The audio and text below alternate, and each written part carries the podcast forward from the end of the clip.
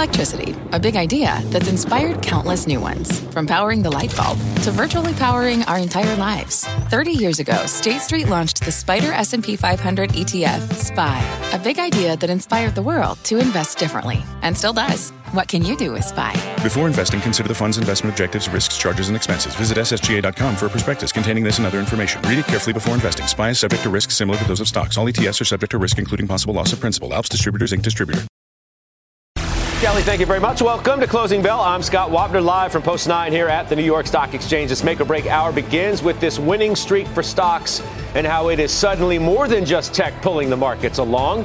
The Dow on pace for its best month since November, just as this critical week gets underway with tomorrow's inflation report. And then, of course, Wednesday's Fed decision. Here's your scorecard with 60 minutes to go in regulation, discretionary, and tech. The leaders today. Several cruise names are getting a big boost. Intel is the big winner out of the Dow this hour.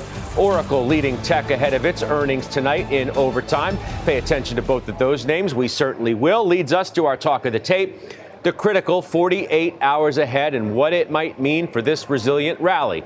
Let's ask our panel. Gabriela Santos is global market strategist for JP Morgan Asset Management. Stephanie Link, Hightower's chief investment strategist and a CNBC contributor. Our own senior economics reporter. He is not a strategist, but he is nonetheless. Steve Liesman. So let's begin the conversation. So, Steve, what a time. What a time for a Fed meeting. We got a new bull market allegedly started. I just wonder what they must be thinking about this now as they sit down at that table starting tomorrow. Yeah, I'm not sure how happy they would be about the bull market. I think there's a wealth effect issue. I don't think that's the top of the uh, issues that they're concerned with right now. I think what happens, Scott, is is it, unless you get a massive uh, upside surprise on the CPI report, that they do take this pause. They want to see what they've done. I think the chairman has some concerns about the banking issues that are out there. I think he has some concerns about the lagged effects of policy. I think they also may want to give the Treasury a chance to rebuild its coffers, uh, and, and, and that creates some stability for the money market funds to perhaps fund that new issuance. So there's three good reasons for the Fed to pause. And he's going to try to dance this dance that's going to say, look, we're not taking it off the table. It's not a skip because a skip implies we're definitely going to hike. I mean, what he said uh, er, late last month, Scott, was this is uh, the only forward guidance we're giving you really is that we're looking at the data. And that's where they're at right now. They're going to take a look at it and see if uh, if all the things that we talked about just a minute ago are going to be things that are going to help bring inflation back down to the two percent target. All right, Gabrielle, I'm taking a look at the data, and what I see is a Nasdaq one and a quarter percent. I've got the Dow Jones Industrial Average over 34,000 as we speak, and I have the S&P 500 up one half of one percent. We're more than 20 percent off of off of the lows. I think it surprised you probably that we've been as resilient as we have been. What now with these critical events looming? Yeah, and I think as it pertains to the macro data, what's been really interesting to see is this month's big cyclical rally, right? Cyclical's up 5%. You see that going down the market cap spectrum, so small caps up 7%. Um, and you also see that in rates as well, with the two year yield up 56 basis points over the last six weeks. So I think the prevailing macro narrative going into these data prints is higher chances of a soft landing, slow disinflation in the super core, higher for longer on rates, and the US is doing so much better than everybody else. And I think all of those narratives are a bit fragile. Whether they break this week already or it takes a little bit longer remains to be seen. But ultimately, we see disinflation picking up speed we see soft landing as unlikely to be a steady state and recession risk is still elevated. Uh, and we see the rest of the world not doing as badly as the headlines suggest. All so, right. really okay. a, a, critical time here. Steph, yeah. is it time for those who have been, I know you're looking at me like it's a loaded question, and I'm not saying that you've been ex- extraordinarily negative, but is it time for those who have been to put the bear suits back in the closet? well, yeah. I mean, it's not going to be an easy, even ride between now and in, into the end of the year. Let's just call it. But the economy is holding up a lot better than expected, and it's holding up because the consumer is doing really well. We talk about it all the time. Look at the Carnival Cruise bookings numbers today; they're off the charts, mm-hmm. right? So the consumer is doing well. The job market remains very tight. Wages are still there. It's been the same narrative all year long, and the economy is holding up, and that's helping at least the earnings picture not collapsing, right? So, and that's it's helping the everything important. picture. It's helping. It's it, helping the everything picture. The stock market picture would not be as pretty as it looks today yes. without what you said. But what's really interesting is how much growth is outperforming value year to date. Talk about mean reversion, right? I mean, it's it's incredible. Growth is up 28%, value's up one. And the exact same thing happened last year. Value, except it was reversed. Value outperformed growth. So something's got to give, Scott. I, I think some of these moves have been really big. I hope we're going to see a broadening out but we haven't seen it so far. Steve, you know, I wonder if Mark Zandi is onto something, and I'm sure you saw the same tweets that I did this morning, where he said that, quote, odds that a downturn is dead ahead are receding. The idea that maybe this time is different, Steve, and and we as you know market watchers and the Fed as policymakers need to look at the fact that maybe this time is different. You have a tremendous amount of excess savings, you have labor hoarding, you have low leverage, you have all of these things that were in place that have made the mattress like five stories tall for the Fed to maybe pull this off at the end of the day. I'm not saying they're going to, and neither is Zandi, but we're at a much more cushioned place today than many thought we'd be. Yeah, I mean, Scott, I've been calling this the Godot recession, the one we wait for but never comes. And as you'll see in our CNBC Fed survey tomorrow, uh, the uh, respondents have pushed ahead by a- another two months when they believe the recession will begin, but they're darn certain of it. I, I want to answer this in two ways, Scott. One is sort of uh, uh intellectually, the other is emotionally. Emotionally, I'm, I'm afraid to take my eye off the ball and say there won't be a recession because I'm afraid it'll happen if we do that. You know, that, that, that it's the moment that you get the most bullish that all of a sudden it rocks you. But, but intellectually, I, I see the case. The case is that um, we have this very high level of employment. There was an extraordinary Bank of America uh, note over the weekend that said that their low income uh, clients are doing better than their high income clients, and they're not using credit cards as much, and they don't seem stressed, which I thought was extraordinary. So there's a lot of things pointing, and that's why for my money this week, the two most important pieces of detail are come Thursday with the retail sales report because I want to see how good the consumer is doing ex auto. And I also want to see the jobless claims number because we had that tick up last week that caused some concern out there. Could have been a seasonal adjustment issue, but I want to see if there's indeed some weakening in the jobs market. You know, Gabriela, the, the idea that the economy has surprised a lot of people is not lost on the likes of David Solomon, runs Goldman Sachs. He was on the network earlier. Here's what he said. The U.S. economy has been incredibly resilient, and um, I would say that uh, I have been surprised. You know, over the course of last year, I certainly predicted, given the economic tightening we've seen, you know, a bumpier ride than we've had so far. You know, I still think we're at an uncertain moment. Okay, we're obviously still in an uncertain moment, but have we gotten a little bit more certainty mm. at, at, to this point? And and when does that start to translate into you know your view that okay maybe maybe we're not going to have the kind of landing that I thought we might, and that it's time to get more positive on the stock market? I think it's a matter of timing. I think what we've learned is that indeed that mattress was really, really large in terms of all of the stimulus that consumers had received, how low credit was going into this year. But the mattress is getting thinner and thinner, right? Consumers have spent excess savings.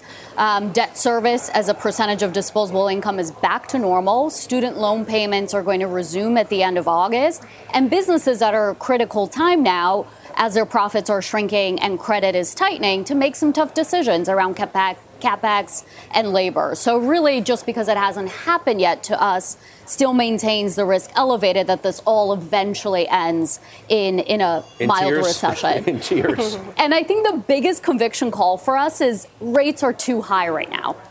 And this is a golden opportunity to use this backup in yields to extend duration. To me, it does not make sense that we've fully taken out rate cuts by the end of the year and that rates for next year are expected to be at 3.6%. So, really, this is our, our main conviction call around this view of a little bit less resilience in the economy going forward. I know, but you know what might happen if you get a better than expected CPI tomorrow? You know, rates may soften. The Fed does nothing mm. on Wednesday. Rates may soften more. And then at some point, it may be, Steph, deemed that this great alternative that you've had for the first time in forever isn't so great anymore. No. And that mm-hmm. equities are the place to be. It's entirely possible. And then I would say go to cyclicals because they're cheaper, the valuations are really depressed. And if we can have a soft landing, then the growth is better than expected. And the companies have done an amazing job in terms of margins and keeping them elevated via cost cuts, via pricing power. So I mentioned the consumer before, but do you know that core bank lending actually is up 5% annualized basis? So, so much for the bank kind of debacle, right? I'm not saying that we're not going to have some more problems, but I think we kind of blew that out of proportion. And of course, let's think about housing. I mean, housing has actually been really strong. You're seeing a revival there. So there's all parts of the economy that are doing well. We're going to slow down for sure, but maybe we can avoid a hard landing, and, and that's very good for risk on assets. Steve, I mean, Powell, I'm, I'm assuming that is going to lean real, real heavily on data dependent. Not that he hasn't in the past, but it may be more apropos than ever because they are taking a meeting off, so to speak, if in fact that's what they do. Yeah, I mean, I, I, I think for sure we're, he's, he's really talked about changing the guidance regime, right? Before we could be pretty darn sure what he was doing. And now I think we can be pretty darn sure he's going to pause this time around because remember, he made those comments late May, sent out Jefferson to kind of underscore or maybe a redirect uh, policy to that place. So the key is that uh, uh, now he's in, the, in, in a data dependence guidance regime, I guess is the technical way you might want to put it. And it's going to be meeting to meeting. But remember, they're not just looking at the data, they're trying to understand the cumulative effects. And Stephanie is absolutely right. I came armed with this data. The lending data is up. The, from the H8 and the, um, the, the deposit data, Steph, is also up, yeah. which is interesting too. So, so you, you, you this banking thing, which is something that stayed Powell's hand, I don't know, not so much. I've got seven percent, by the way, year over year on on loans and leases from all domestic banks being up. So it's not it's not really feeling like a bit of a uh, a bank the banking crisis looks like it's really uh, uh, uh, calmed down quite a bit from what it was. So we'll see. But you're right, Scott. It's a data dependent guidance regime right now, and we're just gonna have to follow the data along with Jay Powell and the rest of the FOMC merry pranksters.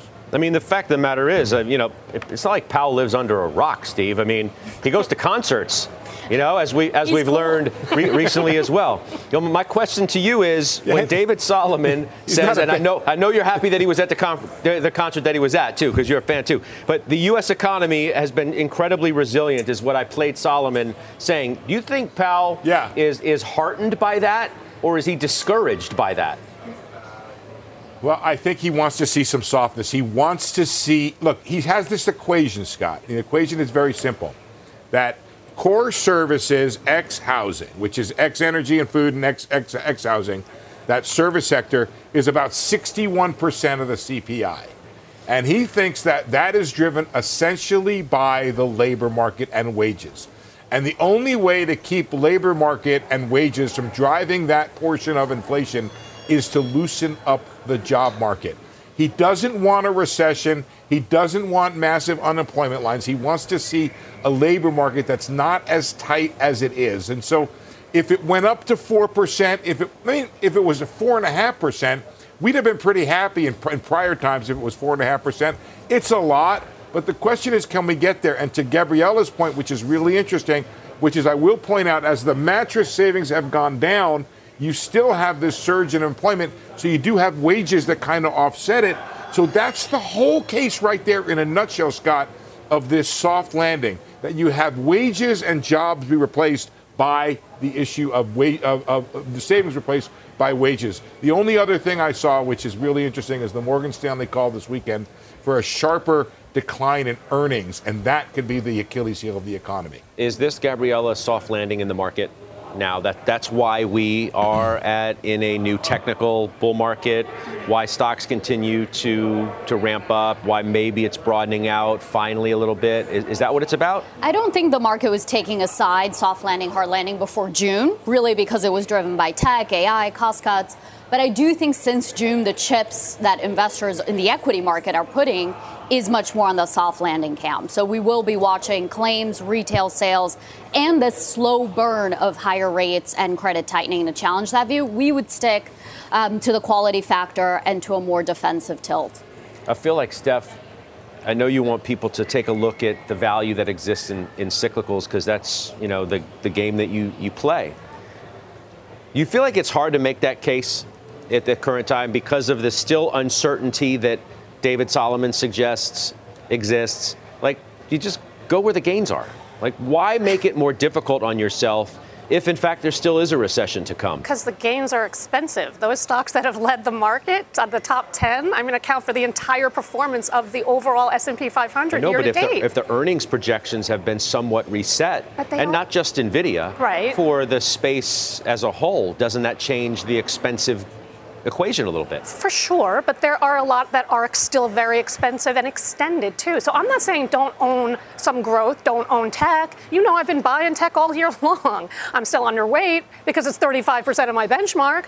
But I, I so, but I think there's other pockets in the in the market that are just so compelling, especially if you, when you look at like some of the industrial companies and you think about onshoring, reshoring, China stimulating. I mean, that is an interesting cyclical sector that I find really very compelling because those estimates are going higher too. All right, we're going to leave it there. Steve Liesman, thank you so much. Ladies, thank you as well. It's great having you both here at Post 9. Stefan, we'll see you back in just a bit. Let's get to our Twitter question of the day. We want to know are you starting to get more bullish on stocks? You can head to at CNBC Closing Bell on Twitter to vote. We'll share those results coming up a little later on in hour. In the meantime, let's get a check on some top stocks to watch as we head into the close. Christina Partsinevelos joins us as always with that. Christina. Let's start with NIO jumping as the Chinese EV maker says it's cutting the prices of its vehicles. This comes just a few days after the company delayed some projects to improve cash flow. Shares, though, are tracking for their best day since January. You can see up over 9%. And as you all have mentioned, analysts are getting on board with the cruise lines. JP Morgan uh, citing continued demand momentum as it upgrades Carnival to overweight and raises price targets for Norwegian as well as Royal Caribbean. Bank of America also upgrading Carnival to buy and raising price targets of all three.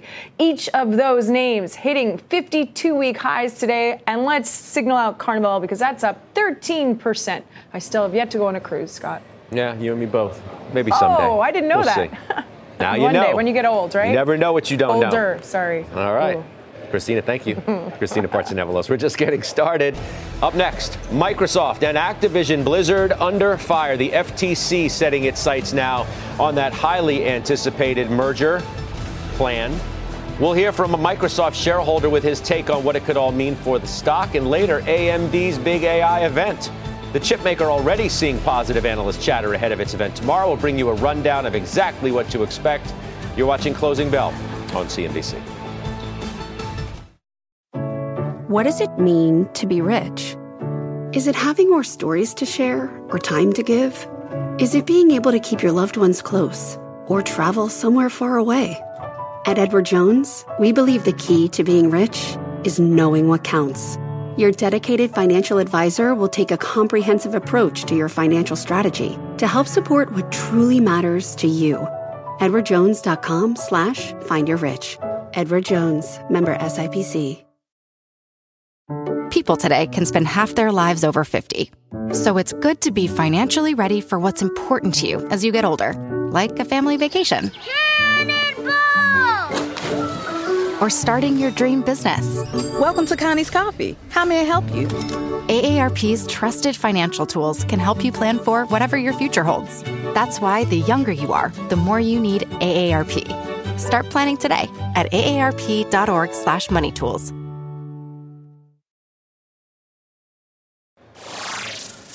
We're back. Take a look at stocks here. We're at the highs of the day. Got a nice day going here for the Dow, which is in the midst of its best month since November. We're trying to close above 34,000 as well for the first time since May 1st. We are about 44 or so points above that level now. We'll keep our eyes peeled on that over this final 40 minutes or so of trade. In the meantime, the FTC preparing to go after Microsoft's planned acquisition of Activision Blizzard. Our Steve Kovac joins us now with those details, which broke a few hours ago, Steve. Yeah, and we're still expecting, Scott, the FTC to file that injunction in federal court to block Microsoft's $69 billion purchase of Activision. Now, that's according to a source familiar with the situation. If the judge approves the FTC's injunction request, it'd stop Microsoft from closing the deal before the FTC's lawsuit can play out. Now, the first hearing in that case is happening in early August. But if the judge rejects the request, then Microsoft has a slam dunk and will likely prevail in the lawsuit overall. That's why Microsoft President Brad Smith sounded positive in his statement about the FTC's action. Microsoft thinks it'll have a better chance convincing a federal judge than an administrative law judge in the case. Meantime, Microsoft in the middle of its appeal with the UK's Competition Markets Authority, which rejected the deal already. That first hearing happened today. This new injunction, though, from the FTC could give Microsoft a narrow path forward to get the deal done here in the U.S., Scott. Have we heard, Steve, from the Activision CEO, Bobby Kotick, yet? I don't believe we have, but I might have missed it. No, nothing yet from the Activision side, though I'm told they will have some kind of response likely after this injunction uh, gets released. Yeah, and uh, you can see that the stock is, for the most part, hanging in there uh, as, as, all of this uh, legal wrangling still uh, may lie ahead. Uh, Steve, thank you. That's Steve Kovac with the very latest there. For more on what this means for Microsoft, let's bring in CNBC contributor Malcolm Etheridge of CIC Wealth, Microsoft, one of his top holdings. What's your initial reaction here? Are we surprised? I am a little bit surprised. I actually thought that this merger was was uh, acquisition, I should say, was pretty much dead in the water. Uh, and so I'm actually surprised to see that Microsoft has managed to breathe a little bit more life into it. But I don't know that it's going to be all that additive as a shareholder of Microsoft in the near term anyway. I think everything GPT related, everything generative AI related, and everything open AI uh, related is going to be what really drives the story for Microsoft through the end of this year and pushing into next year. And so I think losing out on the Activision acquisition could have been one of those things that Microsoft looked at a decade later and said, man, there was our opportunity. But I don't think near term shareholders are going to really feel much of a difference regardless of what direction this actually goes. I mean, this still might be dead in the water. I mean, in, in fact, I think expectations were somewhat low that this would get through the Biden administration's FTC. Well, uh, the Biden administration's FTC is obviously trying to make sure that they prove that they do have teeth. There were probably a few of these deals that shouldn't have gone through earlier in uh, uh, Khan's tenure that did go. And so this is kind of the one that we're sticking with, even though it has uh, looser uh, uh, restrictions, looser real, realistic issues with monopoly. So whether it goes or not, I don't know. I think this is a place where she wants to plant a flag and say, I did that. But as far as, again, as far as being a Microsoft shareholder, I don't know that it matters to you one way or another as far as the share price is concerned. So, what do you do now in terms of the share price that you speak about here? I mean, it's up 36% year to date. It's 53% off of its 52 week low. How do you view it here? Has it has it come a little too far? Are, are you reassessing your the size of the position you have as a shareholder? Like I know, by the way, you've been doing with other stocks in your book. So I did reassess and I did trim my position in Microsoft a couple weeks back. And my concern was exactly what you just laid out. It got way too hot and I think way too far over its skis for where we are in the market uh, right now. I think there's definitely going to be an opportunity to come back, come come and buy back in somewhere in the 200s, 250-ish range. Uh, I think we might even get a significant pullback to that degree in those larger cap tech names. And so I didn't completely blow out of it completely because, you know, who knows where the market could actually run to.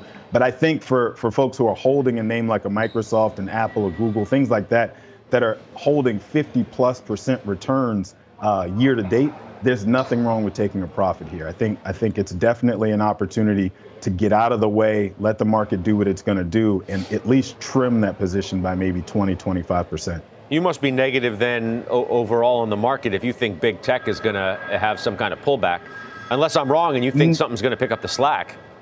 No, I actually do think the market's going to continue to power forward. I think the the conversation that you guys had earlier on the network about CalPERS deciding to jump in and, and say, hey, look, we missed that tech trade and we want to make sure we don't do it again. As you know, a lot of other institutional managers tend to follow what CalPERS does. And so I was looking at data from Jefferies that shows that 9.1% of large cap growth managers right now are underweight uh, tech. I think they get their second quarter print that shows that they're underperforming the market once again. all of a sudden you have a lot of institutional managers that are having to buy back into tech positions that they sold out of this time last year, expecting that the tech trade was dead and they were wanting to rotate into whatever they thought was going to come. So I, I, think that we're definitely going to get a second wave of buying in these seven or eight tech names that are leading the way. But I also think that with the headwinds coming from the Fed, inflation, uh, the the regional banks and everything else, it's unlikely that the market's going to continue going up and to the right. And so I just want to make sure that I get out of the way for whenever the inevitable happens. And I do think, again, just from a positioning standpoint, I'm going to get an opportunity to buy back some of my favorite names for a little bit cheaper uh, in, a, in a few weeks here. I find that so interesting that you you you think the chase is on, so to speak, and yet you want to get out of the way of it rather than try and, you know, ride every last bit out of the incredible gains that that we've already seen. What if though the the worst is really behind this market? I mean, do you believe that the bulls are back in control or are you not convinced? I think that the bulls are back in control. I think that, as I mentioned, institutional investors are going to follow what retail investors have been doing and what retail investors obviously have been in control of through the course of this year. Uh, and it's that mega cap tra- tech trade once again. I think that we're going to get some market breadth. It's going to broaden out. It's not going to be the same seven or eight names, and it's going to be because that institutional money has to find what are the other 10, 15 stocks that we can rely on to get us uh, NVIDIA like returns, Microsoft like returns, Apple like returns. And that's where the broadening of the market is going to come from uh, through the back half of this year and into next year. But I also, to your point, Scott, am just smart enough to know nobody ever went broke taking a profit. Yeah, so I think no, that, there is. I think there sorry, is the opportunity to have it both ways and just not get crushed trying to be too greedy here, sitting on a 50% year to date return. Yeah, no, of, of course. Of course. That's well articulated, too. So I'm looking at your, your top 10 holdings. Um, United Health is, is in there. It's obviously been a, a, disappointment. And so much of the conversation goes around the others that you have the Amazon, Apple, Microsoft, CrowdStrike, which had a great year, Alphabet, uh, Intel, as we mentioned, is one of the real big winners today. Um, how do you view something like United Health and healthcare in general, frankly, when some say it's time to get a little defensive? So, United Healthcare specifically is one of those that it's really hard to find the right time to buy it. It reminds me a little bit of NVIDIA, but the difference between them is United Healthcare has a lot more power in it than just one particular thesis and one particular story. And so United Healthcare is that name that, as we're seeing the COVID unlock, right, you have a lot of people who delayed uh, elective procedures and all those things during COVID that are finally getting out last year and this year and getting those types of things done. That's been the real catalyst for UNH stock share, uh, share price to go up there hasn't really been a great opportunity to buy in as a shareholder. You just have to kind of hold your breath, your breath and buy into strength. But it's certainly been one of our best holdings as a firm. It's one of the largest holdings among all of our clients. Uh, and, and as we continue to allocate that way, it definitely has benefited us to, to be in the right place, I guess, at the right time. Well, yeah, well, last year, no, no doubt about that. I guess this year remains to be seen. Malcolm, thank you. We'll talk to you soon. Malcolm Etheridge joining us once again on Closing Bell. Up next, oil tanking today. Our next guest, though, still sees upside in the energy space. We'll find out how she's playing the downturn after the break. And throughout the month of June, CNBC is celebrating Pride, sharing stories of corporate leaders with you. Here is Folx Health CEO Liana Guzman. I often get asked, what, why do LGBTQIA people need different health care? And the reality is that our lives are completely different by virtue of who we are and who we love. You know, we are more likely to suffer from heart disease and mental and behavioral health um, needs when we build our families, it is a completely different experience. And so I think in a world where people like to think that maybe things are more equitable, um, and, I, and we've certainly come a long way, the reality is uh, our experiences are still very different. So I would invite folks that are not members of the community to really elevate the voices of those who are and to listen when we tell you why it is different and we have different needs.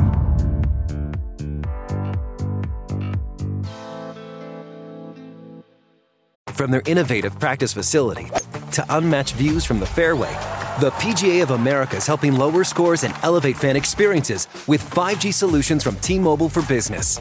Together, we're using AI powered analytics to expand coaching tools and bringing fans closer to the pros with 5G connected cameras. This is game changing innovation. This is the PGA of America with T Mobile for Business.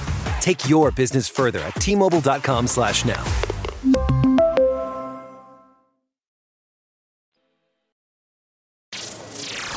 On closing bell oil tumbling today, taking energy stocks with it as well. West Texas crude now fallen below $68 a barrel after Goldman Sachs cut its forecast on the higher supply out of Iran and Russia. But Stephanie Link is still a believer in energy stocks. Back with me now to share how she's playing it. It's ugly. Why are you in it then? because I think there's value, right? I mean, I think that you're going to see this balancing act between excess supplies from Iran and Russia versus Saudi Arabia cuts in terms of production. Mm-hmm. It's going to lead to volatility in the commodity, but I think it remains elevated because I think there's still enough demand from emerging markets, and you now have the U.S. refilling the SPR very, very slowly, by the way, but mm-hmm. at least they're not going to be flooding the markets with the SPR. So I think if oil crude can stay above 50, which I think it can, then these companies, these stocks, they're minting money. And it's all about free cash flow in the energy sector. And, and again, it's the valuations that are super cheap. Yeah, but look at crude right there, down more than 4%. It's ugly. And China hasn't been nearly, speaking of emerging markets, as strong as I think you or anybody else su- suggested or hoped or figured yeah, I mean, that it would be at this point. China's hard. I think China's services and the consumer are doing a little bit better in terms of the reopening versus the the industrial part of their economy. But that doesn't mean that I mean they might actually have a stimulus, right? That's all. There's all kinds of speculation, and if they do, and it can grow a little bit better, five percent GDP, I think that's plenty for the crude markets to stay again above 50. We're at 68. It, it's going to be painful if it gets there, but I still think these companies yeah, but you do can't very, tell me well. 50, if it, let's say crude's 55, these stocks aren't going to do anything. You know that. They're not going to do anything, right? But they are going to generate value creation because they are going to have a lot of free cash flow. Think about how much Chevron has 15 billion in free cash flow. They're buying back 15 to 20 billion dollars uh, of stock. Okay, so that uh, Diamondback Energy, another name I own, they have 2.1 billion dollars in free cash flow, right? Schlumberger, they have a whole bunch of, of, free cash flow that they don't even know what to do with, um, and they are plowing it into technology. So these companies are doing stuff, un, uh, you know, underneath the scene or you know underneath the surface that I think eventually gets rewarded. Are you over, overweight energy? I am. So you're so just to refresh, you're overweight energy, you're underweight tech. Okay. At what point do you say my scale is out of balance for where this market is and the writings on the wall for where it's going. Right. Well, so oil in the S&P 500 is 5%, so I'm 7%.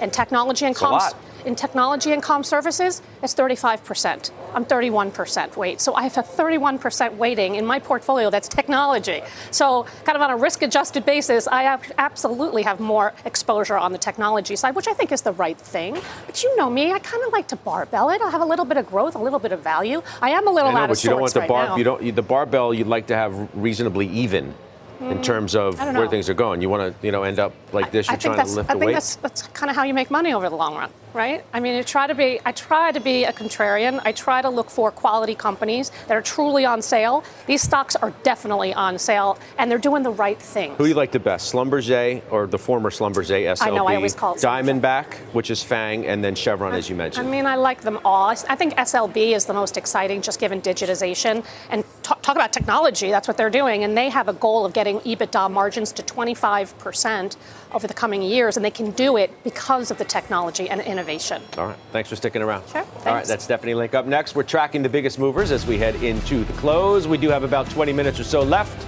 Christina Partsinevelos is standing by once again with that. Yes, well, Novartis is looking to expand its kidney disease pipeline with one blockbuster acquisition, and shares are jumping. I'll have the details and more next. We're less than 20 from the close. Let's get back to Christina Partsinevelos now with a look at the key stocks she is watching. Christina. And I'm watching Toast because shares are jumping over 5% right now on news of a new partnership with Marriott International. Toast is a point of sale system for restaurants, and its technology will now be available for food and beverage outlets within select Canadian, U- um, uh, Canadian and U.S. Marriott hotels. The stock is up just about 33% in the last three months. Shares of Novartis, though, are moving the other direction, down about 1% after announcing it would snap up Chinook Therapeutics for $3.5 billion, which is roughly a 66% premium to Friday's closing price. Novartis could end up paying a little bit more, at least $4 per share more, if the late stage kidney disease drug reaches certain regulatory milestones, which I'm sure a lot of people would hope for. Chinook stock is up almost 58% right now. Scott? Okay, Christina, thank you. Another mover we are watching today is Illumina. Shares are rising after the company announced its CEO, Francis D'Souza, is stepping down effective immediately. It's seen as a win for activist investor Carl Icahn, who launched a proxy fight at that company back in March. He's been pushing uh, for the removal of the CEO. Charles Dadswell, Senior Vice President and General Counsel at Illumina, is going to serve as the interim CEO while the board begins its search for a successor. Mr. D'Souza will stay on as an advisor through July 31st. Last chance to weigh in on our Twitter question now. We asked, Are you starting to get more bullish on stocks? You can head to at CNBC Closing Bell on Twitter. The results are right after this break. Dow is up 200 points. All right, let's get the results now of our Twitter question. We asked, Are you starting to get more bullish on stocks? The majority of you said yes. Yes, I am. 56.4%. Up next, your earnings rundown Oracle. It reports in just a few minutes in overtime that stock has been on fire. Again today, too. Look at it, up 6% as we speak. We'll tell you exactly what to watch for just ahead. That and much more when we take you inside the market zone.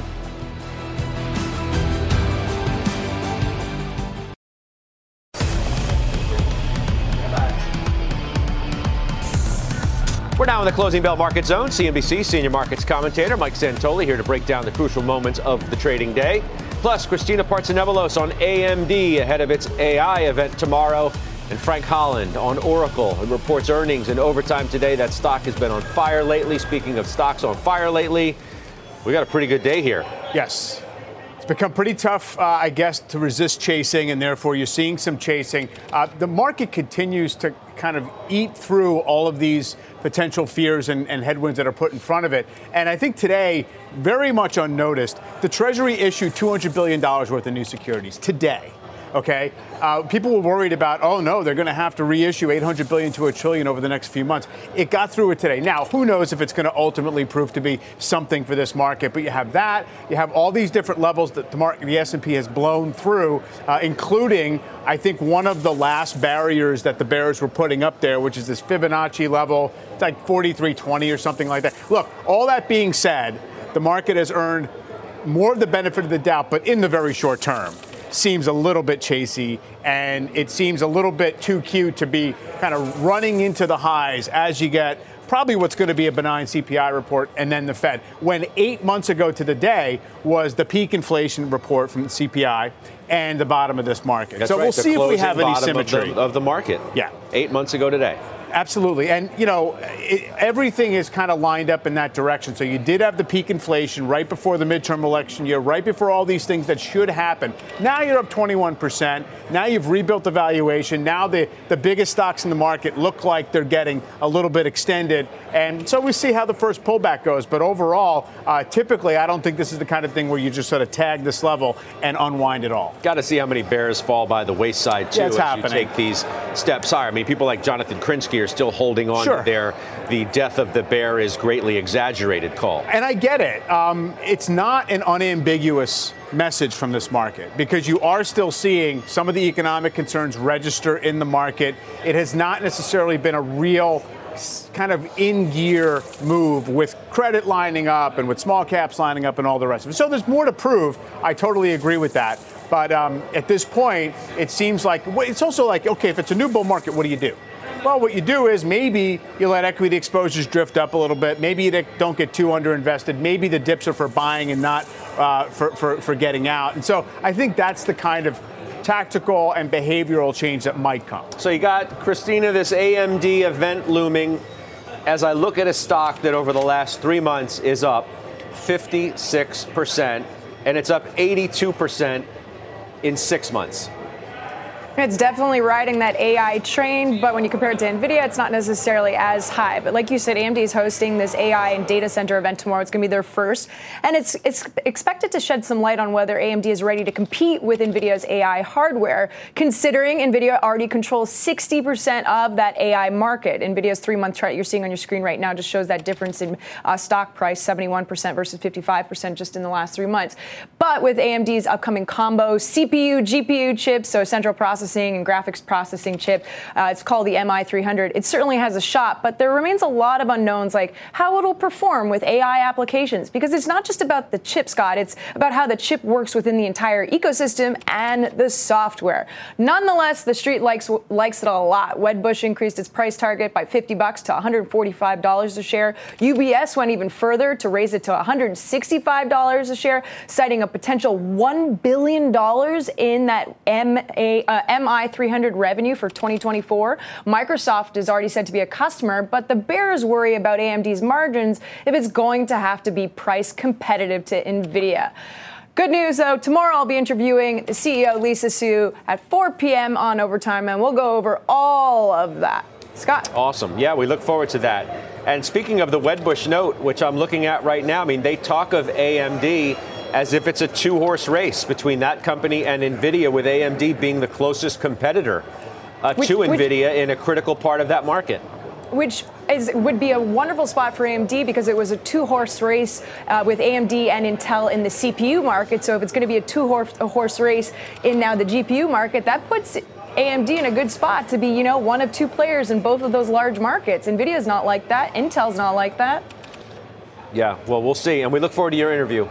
Uh, thank Christina, you. thank you very much. You have a comment? I was just going to be interested to see when the earnings estimates for AMD are going to budge because they really haven't done much either for the quarter or for the full year. Uh, we remember how NVIDIA, I mean, really, you didn't see a lot of acceleration in earnings uh, forecast before they had their huge upside surprise on, on guidance. I do get a little bit apprehensive when you see the market grabbing for the next player uh, to kind of mimic a move from the leader. So if you're giving these companies that are not as leveraged to the big exciting trend more credit than uh, than they might be ready to deliver on. Not we'll every see. guide is going to look like Nvidia's at this point. And, and even and by the way, we're going to talk about Oracle. This is another company all of a sudden being cast as a, as a, a direct AI play. So what do you say about that, Frank Holland, with a stock that's had an AI-like burst?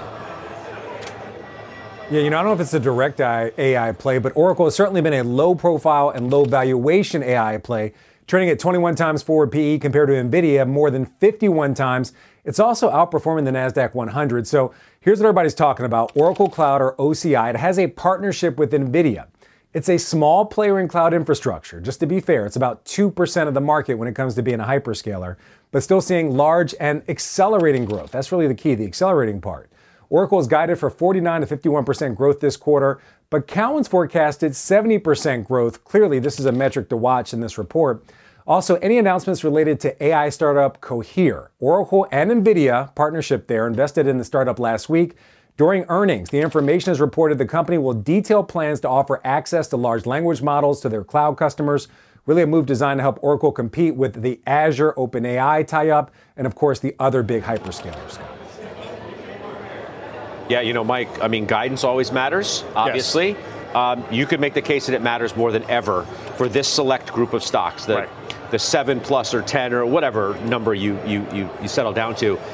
Because now, as you said, NVIDIA changed the whole game. Yeah. And they changed expectations for everybody in some de- to some degree. Right. And the and the premise of that is that there's this urgent, almost indiscriminate investment boom going on right now as companies try and build capacity in this area. And you know, Frank's right. Uh, Oracle looks like the inexpensive way to get at this at about 20, 21 times earnings. But it's worth noting, Oracle itself hasn't traded at 21 times earnings except for five minutes at the end of 2021 and before that in the mid 2000s. So it has been this kind of cheaper, free cash flow, slow and steady type play as opposed to one that's that's kind of harnessing itself to this huge new trend. Yeah, let's uh, thank you, uh, Frank Holland, as well. We'll see what the, the numbers are. I thought that was Broadcom, though.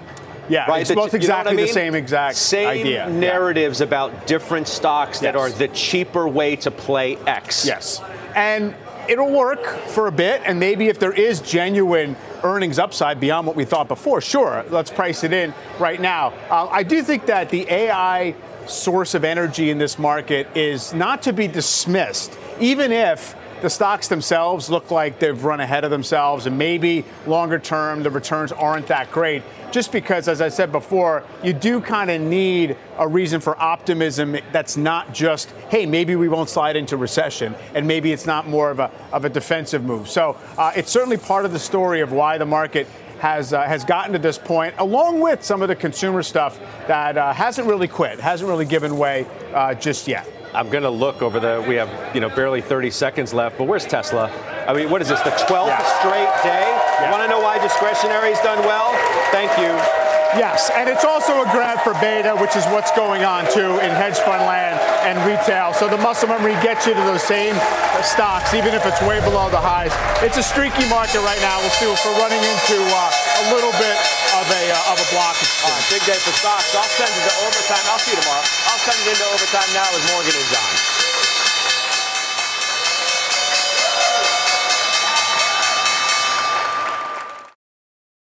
From pit lane to podium, the Las Vegas Grand Prix is providing fans a race day experience at the speed they deserve.